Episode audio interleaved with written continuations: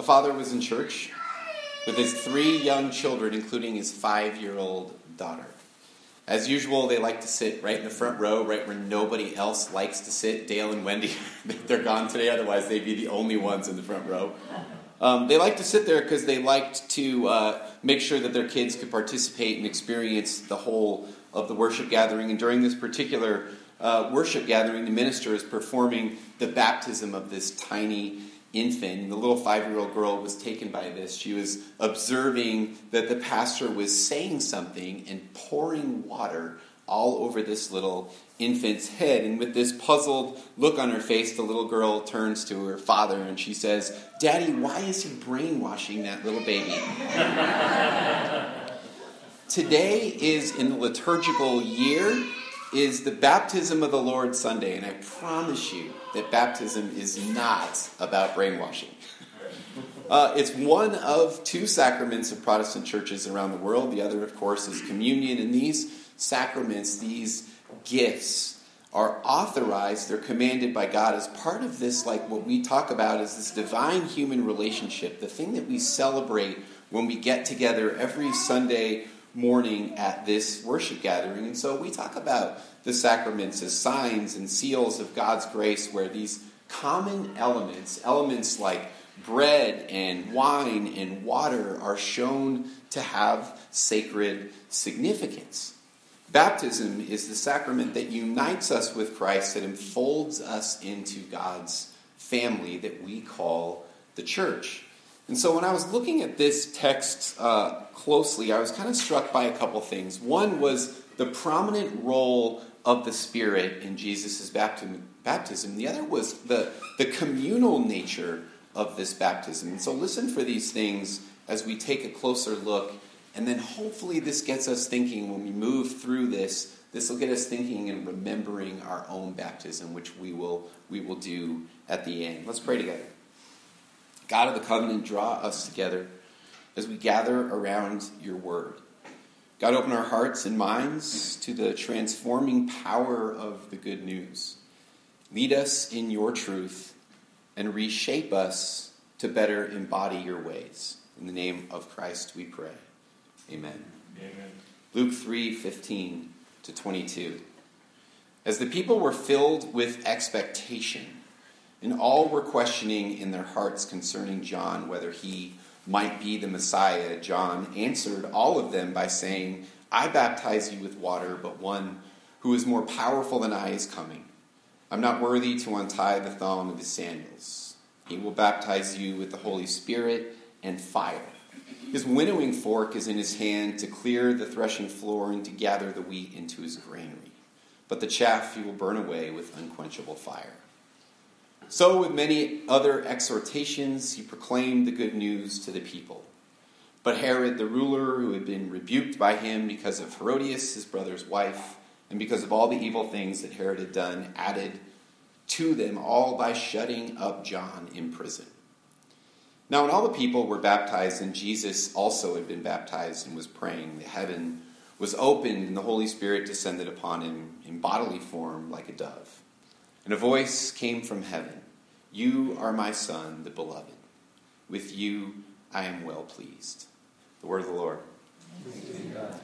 And so our passage begins with expectations. Expectations of the people, the crowd of people that were, that were flocking to John the Baptist from all over the place were anticipating the coming of the Messiah. The people were asking a really good question Is John the promised Messiah? It's a fair question. John, this strong, highly unusual, charismatic guy, up to this point in Luke's gospel, Luke has been tying John the Baptist and Jesus together for two and a half chapters. And in this one important moment, Luke separates the two great figures. Only one of them is the Messiah, only one of them is the Son of God, sent to save people from their sins. And John being this man of integrity, a man whose whole purpose was to point people to Jesus, says, I'm not the one you've been waiting for. But I know who is. this really got me thinking. This is, this is the part of the passage that I wish I could have spent the entire time on this part right here, and we would not have gotten to the baptism of the Lord Sunday. But when I was thinking about this, what made me wonder was how many people in John's position would have said, Oh, yeah, I'm your man. I'm the one you've been waiting for. You know? And you know what? There were plenty who did just that. There were plenty of messiahs out there. John, a man of integrity, does not do this. It says something about the kind of person that John was. John here now is starting to recede into the background. Jesus is coming to take center stage. And telling the truth is something that would lead uh, to John's arrest and it would cost him his life. Made me think in a world of lies, right? John has a lot to teach us.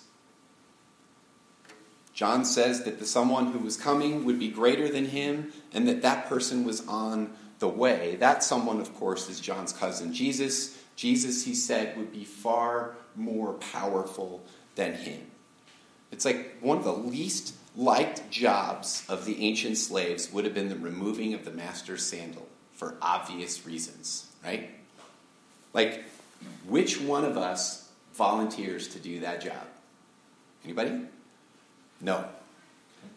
When I remove my shoes, I've been known to clear a room. so I prefer to keep my shoes on my feet, right? This is why I don't know if anyone is like me. I'm probably going to be the only one, as it, as it usually is. Anybody not like going through security checkpoints on the air, at the airport because they have to take off their shoes? Okay, thank you, thank you. I'm not the only one this time, right? This was seriously like the main reason I applied for TSA PreCheck. I do not have to take off my shoes any longer. What does John say? John says he's not even worthy to do that job. He's not even worthy to do the job of a slave to untie Jesus' sandals. He's creating this immense distance between the two. And John said, I baptize with water, but Jesus is said to baptize with the Holy Spirit and fire. We talk about the Holy Spirit as the Spirit of the resurrected Christ. In other words, where Jesus is, the Spirit is present, that Jesus brings the Spirit in his person. And we're promised that Christ himself is with us, living in us, indwelling us with his Spirit. And so, one of the key differences that John says between him and Jesus is John is this prophet, perhaps the last great prophet of Israel, and Jesus is said to come as judge, judge over all of humanity. And when I think about this, there's some uh, good imagery in here, the winnowing fork thing, which maybe we'll, we'll deal with a little bit at the end. Um, but when I thought about this, what I said to myself was, thank God that Jesus is shown to be a compassionate and a merciful judge that offers forgiveness to all who ask for it. This was like the first thing when I thought of the winnowing fork. It's like, thank God for Jesus and what kind of judge it is that we have that's placed over us. And so John's ministry, he said, was to prepare people for the coming one, to get them ready for the Messiah. He did this by offering his water baptism and a call to repentance. This call, which we talk about it as this the call to turn around, the call to turn away from one thing and turn and face another, to turn away from the old and to turn toward the new thing that God was to do. John's job is to prepare people for this new thing that was about to be done in Jesus. And so Jesus shows up and is baptized. John's ministry, his mission to prepare people for the coming of the Messiah, is now completed. The one that he was preparing people for has now arrived. Has anyone ever thought about this question? A really good question. Why does a perfect and sinless Jesus submit to John's baptism of repentance for the forgiveness of sins? Anyone ever thought about that before?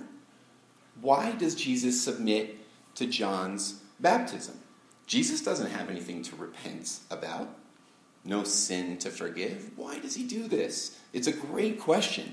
And it's like this baptism propels Jesus into his public ministry and in this ministry, what we see is Jesus identifying himself fully with humanity's need for a cleansing.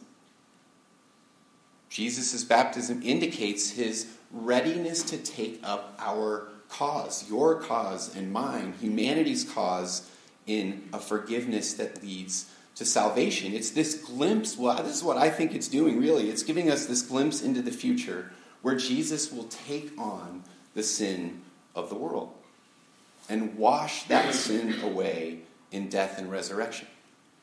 And so in the last verse, Luke forces us, I think, to stop and to pause a little bit to think about who is this Jesus? As Jesus comes up out of the water, something special, something unique, something mysterious, something that kind of sets the gospel story in motion takes place. The heavens are said to open up. The Spirit descends on Jesus bodily like a dove, and the voice of God speaks a really important word. I was thinking what why we have this audible sound, the words of God spoken. We have the visual, the heavens opening up, the, the Spirit descending on him like a dove. Why do we have these? We've got these visual, auditory things. It's like the imagery, you know, it's almost, when I thought about it, it's almost like Luke is trying to welcome each one of us into this story as witnesses to it. Right? Giving us, the reader, this front row seat to this special occasion because in it we catch a glimpse of heaven breaking into earth in this real and tangible and powerful way. The imagery here is like a curtain that's being pulled back, like a, like a theater stage, that reveals something important behind it. And so we see the Spirit's descent on Jesus showing us that this Jesus really is the one that John was pointing people to. This is the one that people have been waiting for, the promised Messiah. And so the prophets had foretold about this. And so the, the Old Testament reading that accompanies this reading from Luke is from Isaiah 42. And you'll hear the connection immediately that Luke is making, certainly making a reference to this passage. It reads like this Here is my servant whom I uphold, my chosen in whom my soul delights. You hear it right there already. I have put my spirit upon him, and he will bring forth justice to the nations. And so Luke is saying that Jesus is this servant in whom God delights, the servant in whom God puts his spirit. And maybe the most important connection when I was thinking about this between Isaiah's servant and Jesus is this one simple word that's actually not so simple uh, the word suffering. Isaiah's servant, anybody remember what that servant was called? The what servant? Suffering servant. This is the name given to the Messiah that Isaiah is prophesying about 500 years before Christ. His, this servant is called the suffering servant. And so the Messiah would endure this tremendous suffering on behalf of the world, and it's by that suffering, by those wounds, that the world will be healed. So, this is what Isaiah was saying a long, long time ago, and Luke picks up on this theme. This is what we're supposed to think about with Jesus' baptism. I'm convinced of that. And so, there's no doubt that at this baptism, it holds within it this important, like, foreshadowing of the suffering that is coming. Coming up out of the Jordan River, Jesus will take upon himself the sins of the world in order to redeem them. And so, at this, of course, God is pleased at this. God is pleased, and we hear this voice of God say, You are my son, the beloved. With you I am well pleased. And Jesus is now ready for public ministry and is sent off. And so when I was thinking about this, leave, maybe we'll leave you with a few thoughts and ideas. And the first is that John the Baptist had announced that the old age was about to give way and invited people to prepare for the new age, the new day, to turn away from the old and turn and face the new thing that God was doing in Jesus. And Jesus called that, of course, the kingdom of God and proclaimed this kingdom. And what this says is in Jesus, this kingdom has arrived. And so our baptism is a public initiation. It's our yes to Jesus and the kingdom that Jesus ushers in. And so baptism brings us into the community of God's people. And one thing that I think John's call to repentance challenges us to do, and this was this is the hard work I think of this passage. It challenges us to think about all the ways in which we are complicit with the values and the practices of the old way. I really think that this is one of the really hard parts of this message. All the ways that we fail to live according to God's new way and continue to remain in the old. John said that Jesus would stand as judge, and we had that winnowing fork imagery separating the wheat from the chaff. The winnowing fork, what was it used for? It just picked up the wheat, throw it up in the air, separates the good stuff from the unusable stuff. And I, when I, this is the stuff I was thinking about when I was really studying this. I can't help but wonder if Jesus' winnowing fork of judgment doesn't do this very thing to each of us today on a regular basis. Not just a winnowing fork for some day far off in the future, but a winnowing fork for today. Maybe the Spirit wants to do this work in us now. Think about throwing us up into the air to thresh away the parts in us that still participate in the old way, that still interfere with our participation in God's kingdom today. And so we speak of baptism as dying to self and coming alive to Christ. The passage reminds us that the Spirit wants to make us new so that we can participate and live in the kingdom that God has ushered in, that God will someday bring to completion. And so finally to me was this idea of this idea that baptism is not a private event, it's a very public event where we or our parents for us uh, said yes to Jesus and God's mission in the world. Anyone here been baptized? How many of us remember it?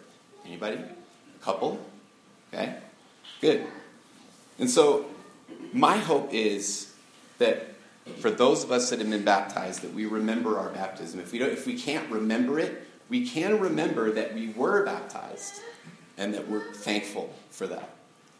My parents wanted me to choose faith for myself, um, and I did so when I was in ninth grade. So in ninth grade, I said, I want to be baptized. And so I remember my uh, pastor Roy Guerin, a man that I like dearly loved, uh, a guy that like got me so excited when I was in middle school, got me so excited about being a part of church and learning and growing in my faith in Christ. I, I, this guy baptized me in front of the whole congregation. It was this moment where I publicly said, what was already in my heart was already in my mind. I'd already said yes to Jesus before this. This was a public yes to Jesus and to living Christ's ways.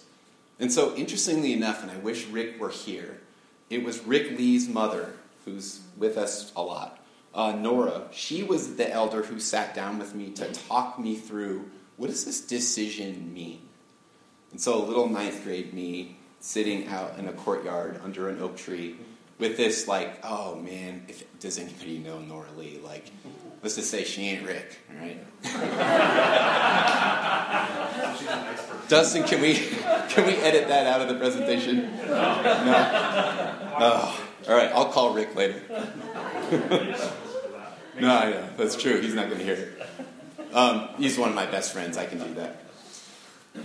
Nora Lee is a wonderful, very like godly woman. Like she, this, this, this lady reminds me. I think about Nora Lee, and I'm like, I see her commitment to Jesus. She sits me down and tells me what this, what does this decision mean?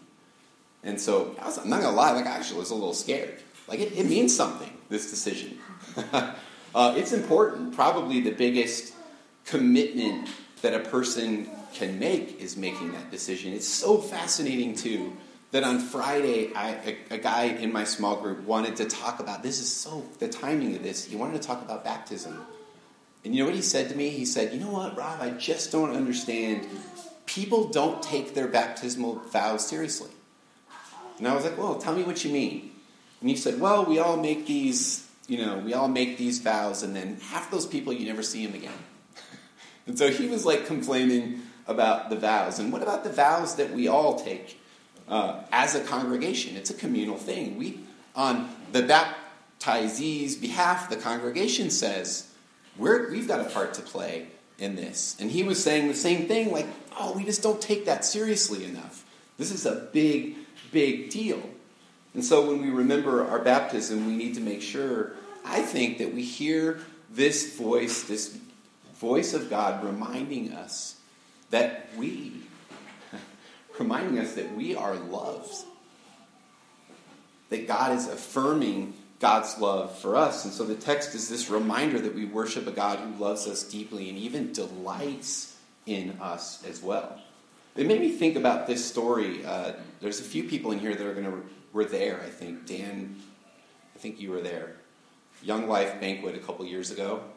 Uh, this story just like jumped out at me when I was thinking about this text, and it's like it's sad, but not every child grows up hearing from parents and others that they're loved and valued. And it reminded me of this story that I heard a man at this Young Life luncheon for pastors. They hosted this luncheon. I went, and I heard honestly one of the most moving testimonies I've ever heard in my life. I remember I was so moved by this guy's testimony. I actually went home and jotted down some notes saying, I've got to, I can't forget this because it's just, it's too powerful to forget. A gentleman now probably in the 70s, I don't even remember his name. Do you remember? Frank. Frank. That's, thank you. That's it. And this is the story he told. He said that it was, when he, when he told it, he said that it was the first time he'd ever publicly shared his story. So it had to be difficult for him. He said he was born while his father was fighting in World War II. And when his father returned, he didn't want a son. He didn't know what to do with the son, and so he took all of his frustrations out on this poor kid. His dad used to tell him, this I couldn't this part killed me. His dad used to tell him that two people were going to drive out to the desert and only one was going to return. Right? Like this had this you think that got everyone's attention when he was sharing this testimony. It certainly got it certainly got mine. And this poor kid lives in constant fear of his father. He endured every kind of abuse for years and years, no nurturing, no love. And it should come as no surprise that this kid, Frank, ends up running with a bad crowd, getting into trouble, wandering for years, lost. He needed to hear his father say that he loved him and affirm him, and he didn't hear that. Many years later, through Young Life leaders, he learned that such a father existed and that it was not his biological one. In Young Life, he learned about this God who loved the world so much that he sent his son Jesus to live, to minister, to die, to rise on his behalf and on behalf of the world. This father changed his life. This father looked at him differently. The Heavenly Father looked at him through the eyes of his own son and saw someone in whom he was well pleased someone whom he loved. The Apostle Paul says that at our baptism, that establishes our identity as well. That we are who God says we are. That in Christ we are beloved sons and daughters. And so we worship a God who looks at us through the eyes of Christ and says to each one of us, You are my beloved child. In you I'm well pleased do we not need to hear those words? Like, those words can change your life. Truth is, we're not all going to remember our baptism. I was baptized in ninth grade, and the truth is, I remember only a few things, not all of it. Those of us that were baptized in much younger age, we're not going to remember everything. For those that are not baptized, let's do it. Be really important step, a real important public step to, to make that commitment. And for those that have, we can remember this baptism. We can remember that we are baptized and we can be thankful for it. Because remembering our baptism, what it is, it's really it's a recommitment of our life to Jesus, to God's mission in the world. And so we just placed out our, our little baptismal font here. It's a simple one, handmade, it's beautiful. Uh, I love it, and I hope to be able to use it more in the future. Hints. Hints. filled up with some cool, clean water. And we put these pieces of sea glass in it, which you'll see if you want to come up and, and participate in this, but it, it's pretty cool. Pieces of broken sea glass, these shards from broken, discarded objects, objects that washed up on our beaches. This is glass that was once broken, discarded. It's now been reclaimed.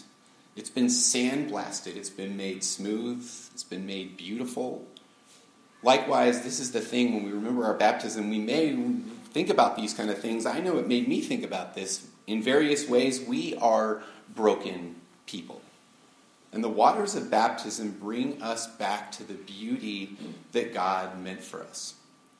And so, anyone who would like to remember their baptism, to recommit themselves to Christ and Christ's mission in the world, is invited to come up during our response time after our sermon, during our station time, touch the water, take a piece of sea glass. And to me, when we take that piece of sea glass, we really uh, we, we, we notice that once sharp, broken, discarded piece of trash, which is what it once was, is now something completely different. And I love the idea of each of us hearing these words of God. The heavens open up, and the words of God are. I love for us to hear these words from God spoken to us that say, You are God's beloved child. You are loved, you are affirmed, and with you, God is well pleased. So we'll come, we'll remember our other things will be open to us during this time. Uh, we'll probably do a little singing with it, but we'd invite you to come up and spend a few minutes thinking about this. And you know what I say it reminds me of are the, are the ways that we're not participating in. We've got that element of the repentance element that John talks about, and then we certainly have this idea of the Spirit making us new, uh, new today, new tomorrow, and God is doing something in our hearts and in our world. Uh, let's remember that and be affirmed and remember that we have a Heavenly Father who loves us deeply. Amen.